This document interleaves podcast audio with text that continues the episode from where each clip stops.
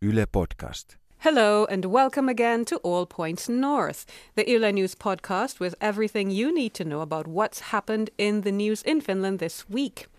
Today we'll talk about strike action in the university sector, looser alcohol laws that took effect this week, and many other stories that were in the news. This is the All Points North podcast, telling you everything you need to know about Finland this week.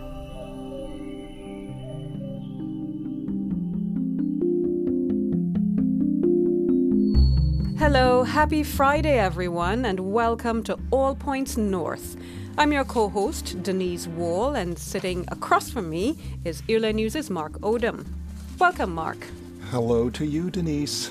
Our special guest this week is Professor of World Politics at the University of Helsinki, Teivo Teivainen. Welcome to you, Teivo. Thank you. Wonderful to be here. Now, Teivo, you've uh, been elbow deep in subjects like capitalism, democracy, development, ec- economics, sociology, and politics, just to name a few, I guess. what, what, kind of uh, new projects have you been working on lately? Well, um, one of the things I've been working on is university reform, democracy inside academic spaces. Another is Finnish pulp and paper invest- investments in the world, especially Uruguay. Mm-hmm. And more generally on um, political economy of the world, where just small, just, just, tiny, tiny issues, tiny, kind of tiny just, things, yeah. That all sounds very interesting, Teivo. And uh, in your recent book, uh, World Political National Walk, which came out late last year, I believe, you really seem to put the cat among the pigeons. For instance, in one chapter, you talked about uh, the racism experienced by a Green politician, Ozan Yanar. Uh, another chapter uh, talked about white power. Uh, what kind of reaction did your book get? Um, well, m- most of the reaction I heard was quite good, but um, always in Finland, if you bring up questions like, does Finland or the Finnish people include some elements of coloniality or some elements of domination or use of power over others, whether ethnic minorities, whether people outside of Finland or the Sami or the Roma you always hear this, but Finns were colonized by the Swedes, by the Russians, and we've been poor, and you know, we know what it's like to be poor. So we are friends of the downtrodden mm-hmm. and friends of the poor. So how could anybody accuse us Finns of colonialism or racism or something like that? And this is a very, very common trope in Finnish. Mm debate. So uh, I hope my book helps a little bit to uh, open with a very modest and tiny contribution on, on, on these issues that many others mm. have been bringing. So it sounds, Teivo, like you don't actually buy that defense uh, where Finns say we have also been downtrodden, therefore we cannot be oppressing others. Well, if you look at reality, in my book, I move from the streets of Helsinki where I prove that police practices illegal kinds of ethnic profiling. And I go to the World Bank, where Finns claim to represent the interests of the poor of the world and give them more voice and votes in places like the World Bank. But when Finns actually get some power to take part in key decisions there, they don't. They realize that we are a rich country and then comes the excuse since we represent these nice values, women's rights and environment and gay rights and all great things. And then comes, but those poor countries in the south, maybe, maybe they don't. So we have to keep the power to people like us. So there comes this since we are enlightened mm. and rich, we should keep the power, not because we're rich, but because we're enlightened. But it comes down to the same fact. And that can very well fit into what people who study colonialism and coloniality can call colonialism and coloniality. But Finns are very allergic to that, mm. saying that there's this colonial dimension there. Okay, what, what, what, what would you say would be the solution? What would make it a, a better Finland? Well, one thing is at least to uh, cut some of the hypocritical attitudes there. Uh, for example, in Finland, uh, uh, one question is about the Sami. Why are so many Sami people claiming there's some sort of colonialism mm-hmm. in, in, in northern Finland against the Sami. And Finns say, well, no, no, that's because we have been downtrodden and poor. And then comes, okay, why doesn't Finland ratify International Labour Organization's mm. Convention 169, which is about indigenous rights. Mm. So Finns go around in the world saying we help the Indians and the indigenous and the aboriginals and the yeah. Africans and everybody in the world. And here in Finland, the parliament refuses to ratify the single most important instrument to defend the indigenous rights in Finland. It's a very clear case mm. of not uh, practicing what you preach. So more like walk the walk and talk the talk. Yeah. Exactly. Now, I have a, a, a, question on a completely different note for you, Teivo. Uh, just yesterday, uh, the Russian president, Vladimir Putin, he talked up nuclear weapons in his arsenal, but then he later sort of rolled that back and said he's not launching a new Cold War as Russia's very near neighbour and a sort of Russia whisperer in the West. What can or should Finland make of Putin's comments? Uh, I think something clear is that is partially electoral politics and the desire to make Russia great again, uh, which has been constant in Putin's discourses and policies over the years. And now, before the election, he really wants to bring home, and with home I mean Russian electors, that point. What that means to Finland, I wouldn't draw too strong conclusions about. On the one hand, one could see, okay, the transcontinental conflict dimension where you have missiles pointing to Florida, mm. as I think he was showing some video That's out right. there. What that means to Finland, it's footage. Yeah, I can't I can't make any uh, strong conclusions on the basis of that. All right. Well, thanks for that insight. Um, now let's switch topics entirely, but um, it's still a topic uh, you're you're very familiar with as a university professor. Um, on Wednesday, professors like you um, uh, took un- unpre- unprecedented strike action after talks with your employer broke down over disagreements about uh, salary increases among that's right, issues? Mark. Uh, in fact, there was an offer on the table from a conciliator that the employer's side rejected outright. And um, Teivo, this is obviously, as Mark suggested, a matter that strikes close to home with you. And in fact, you have been a central figure in this strike action that took place this week. Uh, what's at stake here for you? For me, it's less the salary issue, but it's more the issue that university leadership has been eroding the conditions for academic work by, for example, breaking down communities' participation in decisions about the university, and thus uh, sort of destroying partially uh, what is important for people who work in the university and participate in the community that we get to decide over what we do. There's been a drive to bring top down. Mm kind of management practices, corporate like management practices to the university that the community has rejected, and this strike is one expression of that. Apart from that, there's the salary issue. For some people, the salary issue is more important. For others, like myself, it's less important there. And of course, full professors like myself, we have a fairly good salary, so mm. there's no doubt about that.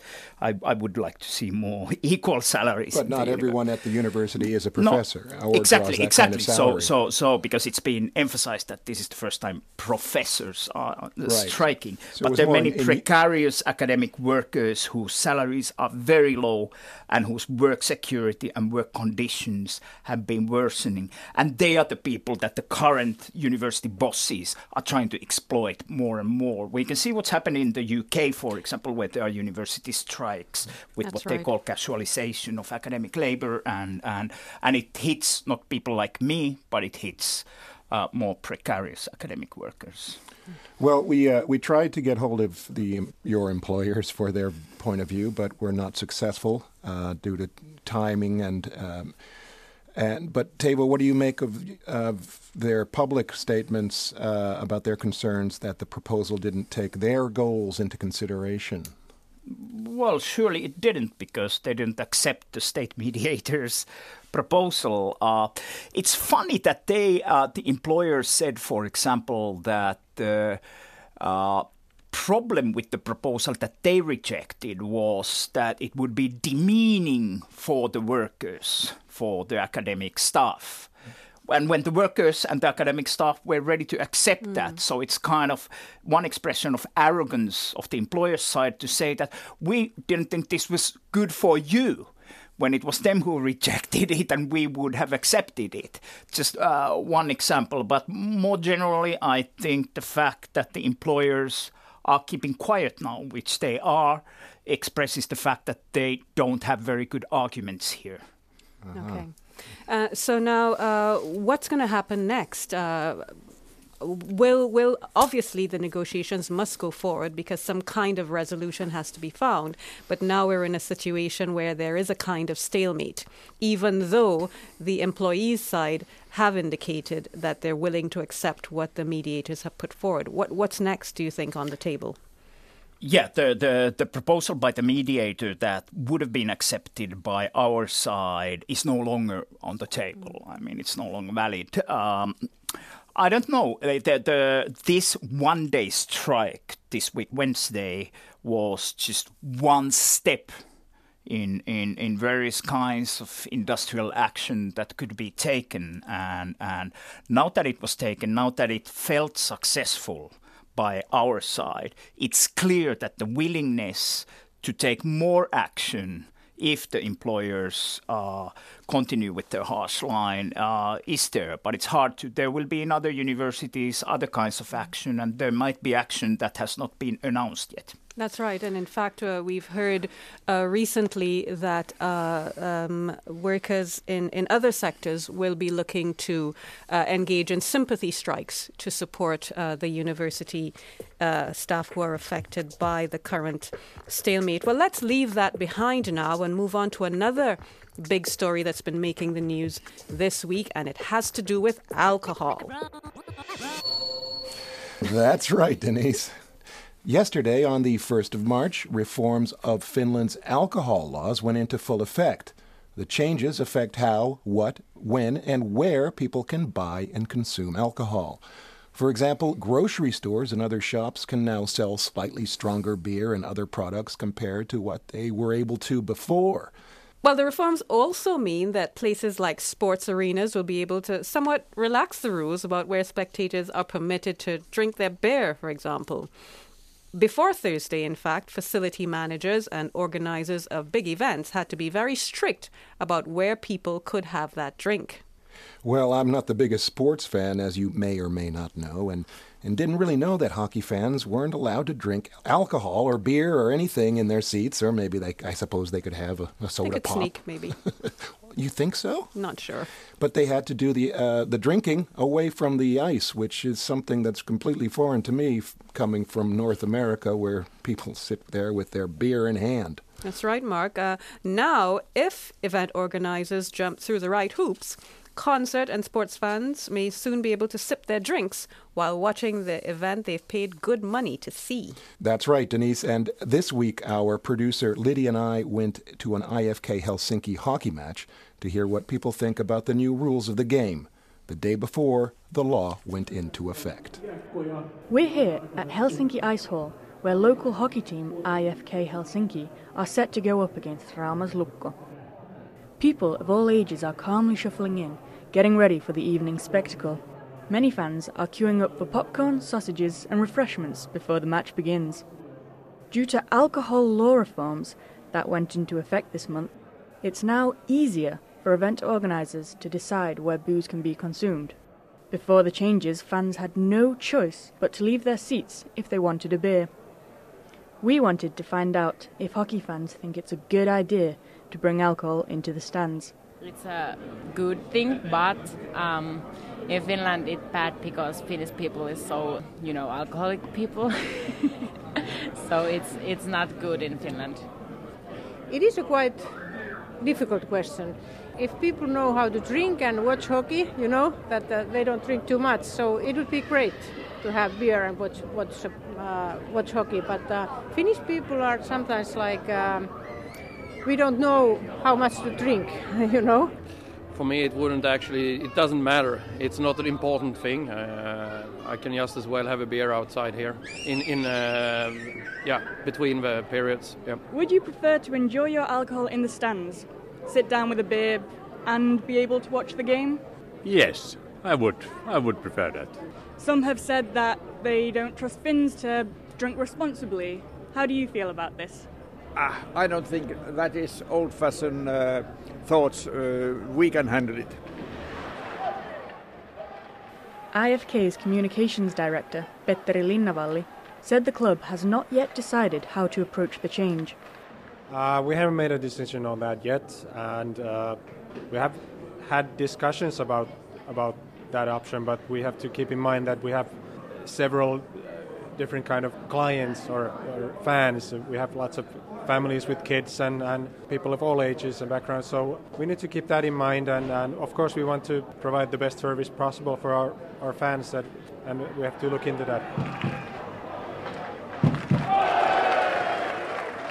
Wow. Quite an atmosphere. I guess you guys had some fun there, Mark and Lydia. Now, Teivo, from an outsider's perspective, and certainly compared to other parts of the world, these reforms might seem modest. I mean, Finland still has the alcohol monopoly for wine and hard liquor, but some health officials and media outlets are hailing the changes as a big turning point. Is this alcohol reform really such a big deal? Well, alcohol in Finnish culture and Finnish self-perception has been very important uh, over Mhm. That's long, indeed. long, long time. Uh, then again, now uh, generationally speaking, teenagers today, according to my understanding, this is not my specialty, drink less Yeah, and that's you hear than before. Every year you hear it. So, um, in this sense, alcohol will probably be slightly less of a big deal than um, it has been. All right. So, so what's your verdict? Is it a big deal or not? or is it a, is it just a meh? Uh, it's still a big deal. Of course, the timing of the debate on the alcohol laws coincided with a what one would consider truly more important debate that had to do with uh, unemployment benefits. Mm. That's become a huge deal after that. And, Right. and, and, and, and, and one could see that the fact that when the laws about unemployment benefits and related issues were decided, there was not so much debate because this alcohol debate is such a huge, huge and popular uh, thing that is easy to throw around in the media. Uh, so, in that sense, it was a big deal. Also, in the political sense of covering under a more important deal. Ah, So you think there might have bait been and some- switch. Yeah. Bait I'm and not switch. claiming any major conspiracy theories here, but uh, this is what happened. Hmm, indeed. Well, of course, I mean, the health officials talk about the, the, the harmful effects of excessive alcohol consumption. But as a population, do Finnish people really have this historic problem with drinking as some sort of uh, issue that, that just is part of the Finnish f- fabric uh, that the, the interviewees seem to not even trust themselves? Yeah, then again, like uh, the beginning of the last century, I think alcohol consumption in, in Finland was considerably lower than just about anywhere else in Europe. And, and then in the first decades of the last century, during early independence, this idea of sort of alcohol oriented Finns was constructed through many ways. This Mm. is what some social historians have, have studied in Finland, and there was the experience of the prohibition, Right. which Right. sort of showed that prohibition is not necessarily the way to go in, in, in these issues. And, and then alcohol consumption has been going up for various reasons that we can't imagine to cover here. But however, you you pointed out that there's been a generational shift, Yes. and we're seeing uh, fewer younger people being as switched on to alcohol as as the generation, the previous generation. Uh, and given the fact that the government uh, perhaps has uh, has recognized this fact and that we've seen these loosening up of the laws. Do you think it's just a matter of time before we see the back of the alcohol monopoly? I think over time there will be changes to alcohol monopoly and the monopoly as we have known it will be eroded to some extent. I think this is a very likely Mm-hmm. scenario. Also because I, generationally and otherwise, I think this you could call it liberal common sense where things where you harm yourself should not be prohibited as harshly as in the traditional Nordic nanny state Right. tradition. This is becoming increasingly common sense over many issues, from gay rights to drug laws to, and it of course affects perceptions on alcohol regulation as part of general drug regulation. So I think that's a likely scenario. Okay. Now, your work has taken you abroad, especially to places like Latin America. I mean, we, you, you were about to spring some of your Spanish on us before we started. How does the approach to alcohol regulation in those parts of the world differ from Finland? Well, of course, it's been more relaxed in, in many ways and less regulated. Though, then again, in some issues, like now in Brazil, for example, where I spent a couple of years recently, uh, they had this zero tolerance on drunk driving. And, and it's truly zero tolerance. It's not a 0.5 or something, and, and, and stuff like that. So, in, in some cases, uh, uh, there might be some um, What would be the uh, punishment for a, for a drunk driving in Brazil? the pr- often in practice probably you'd pay a informal fee to the police in question but uh, uh, yeah i think your your- driver's license can be taken away you can get uh, so there's some serious, serious. Uh, there's there's some consequences there. Yeah. yes there, and there, and, there and zero zero percent. I mean, Uh, the, the campaigns when the zero tolerance thing is, is is imposed and campaigned on, but technically in various parts of Latin America they have started talking about zero tolerance. Well, we have to move on. We could talk about this all day, probably. But uh, we have to take some time to look at some of the other news stories that uh, News has been covering this week. A couple of days ago, the OECD said that Finland's storied basic income trial isn't likely to help soften inequality, but might have the opposite effect and increase poverty in the country. It's the second time the organization has criticized the small scale pilot. And in politics, cracks seem to be appearing in the National Coalition Party as the business liberal MP Elina Lepomäki came out against two major planks of the government's ambitious social and healthcare overhaul program. Uh, they were the bigger uh, proposed role of private, the, the private sector in healthcare and regional administration reform. Now, although party leader Petteri Orpo and PM Juha Sipilä have said they're confident the reform will go through, pundits have noted that many of the NCP's Helsinki MPs also oppose those measures. That's right, Denise, and a new Yle poll issued today could add to the NCP's headaches, as it shows the opposition Social Democratic Party taking the lead in terms of voter approval. That puts Orpo's National Coalition Party in second place. Now the SDP's lead is within the poll's margin of error, but that should still give party leaders something to think about.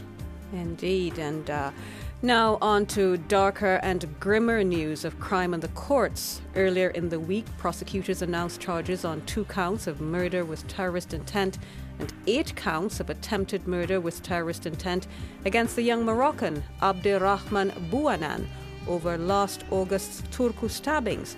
That trial is to begin this spring. And Vantaa police are investigating a brutal attack on a 44 year old Pakistani man last weekend. The case was a bit of a shocker because initial reports show that he was attacked by a gang of young men over a cigarette he didn't give them. He sustained very serious injuries, and police say they've held three suspects pending on an investigation. Very quickly, Mark, now on a much lighter and more optimistic note, in spite of the biting cold this week, two bears at the Korkeasaari Zoo emerged from their winter hibernation. Can you believe it? Oh, I can't. That's giving us all some hope that spring and hopefully milder temperatures might be around the corner. And don't forget, you can read all about these and other stories on our website at yle.fi forward slash news. And now it's time for the All Points North question of the week. This time, a couple of people were wondering about Finnish etiquette and behavior, specifically in public places. Uh, why don't you say thanks when we hold the door open? okay, why do do Finnish people make one balcony seat like when sitting in kind of restaurant or a metro or something like transportation? Like they are he- hesitating to sit next to each Ah, other. like- yeah. Maybe they're so shy. I don't know why they are doing like that. Well, even though I've lived in Finland for quite a while now, I, I remember noticing small differences in the way people act in public here. In the States, where I grew up at least, people often go out of their way to be extra polite to strangers in public. I've heard Finn said that they don't like that U.S. style of false politeness between strangers. It's, it's, it doesn't sit well with them. Well, um, I come from the Americas, not North America, not South America, but in between.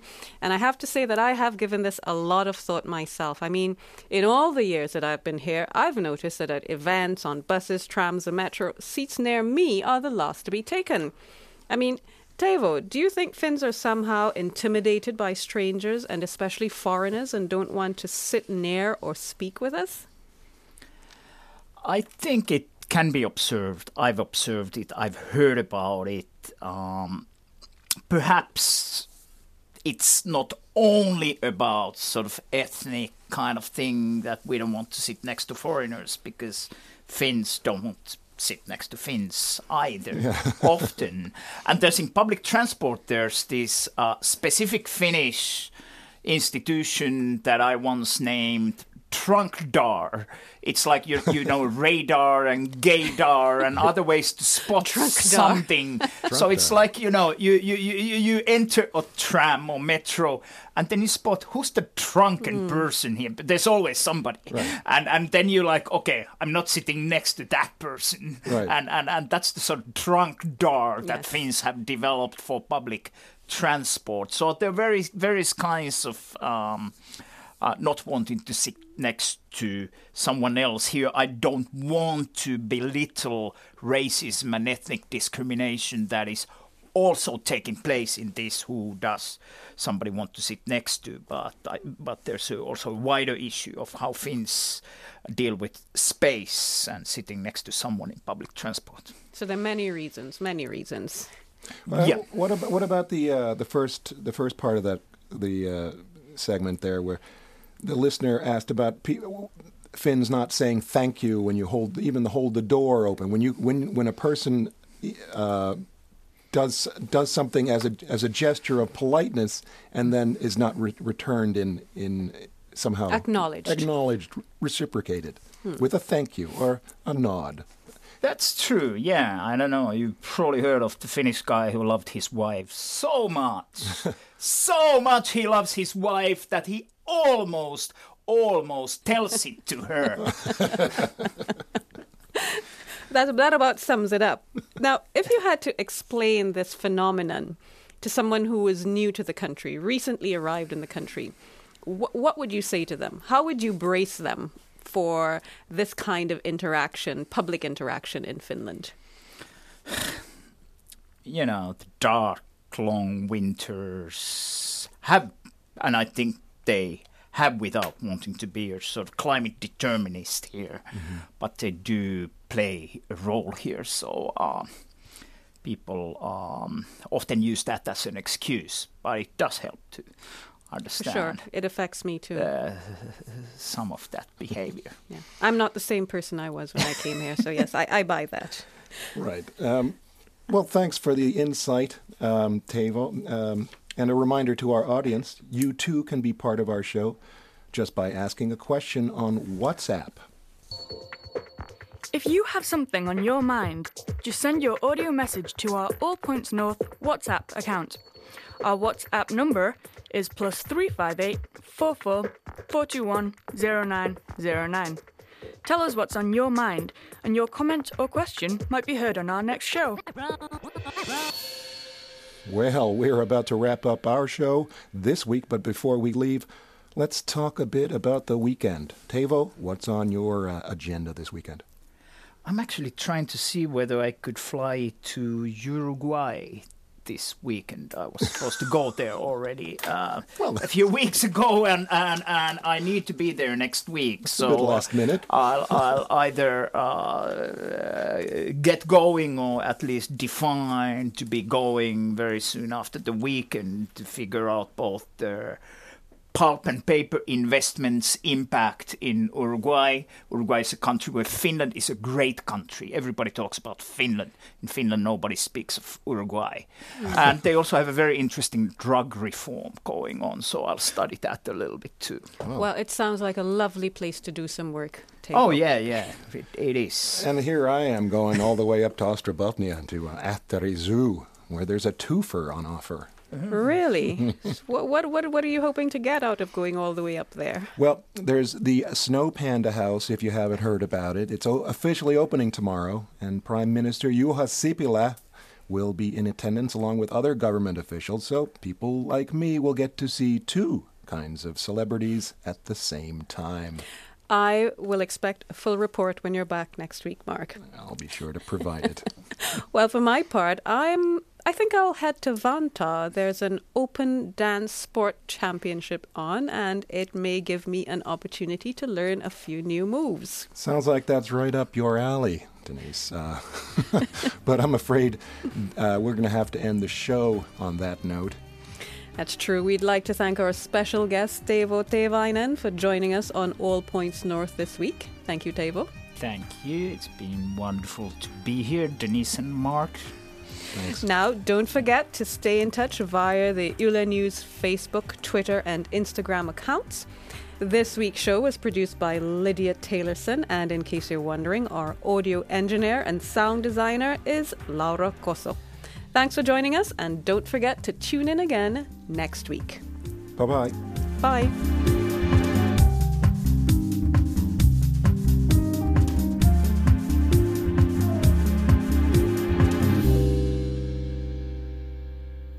Been listening to All Points North, a podcast produced by Yle News, a unit of the Finnish Broadcasting Company. For daily news from Finland in English, head to yle.fi slash news and follow us online at Facebook, Twitter and Instagram. You've been listening to Yle News.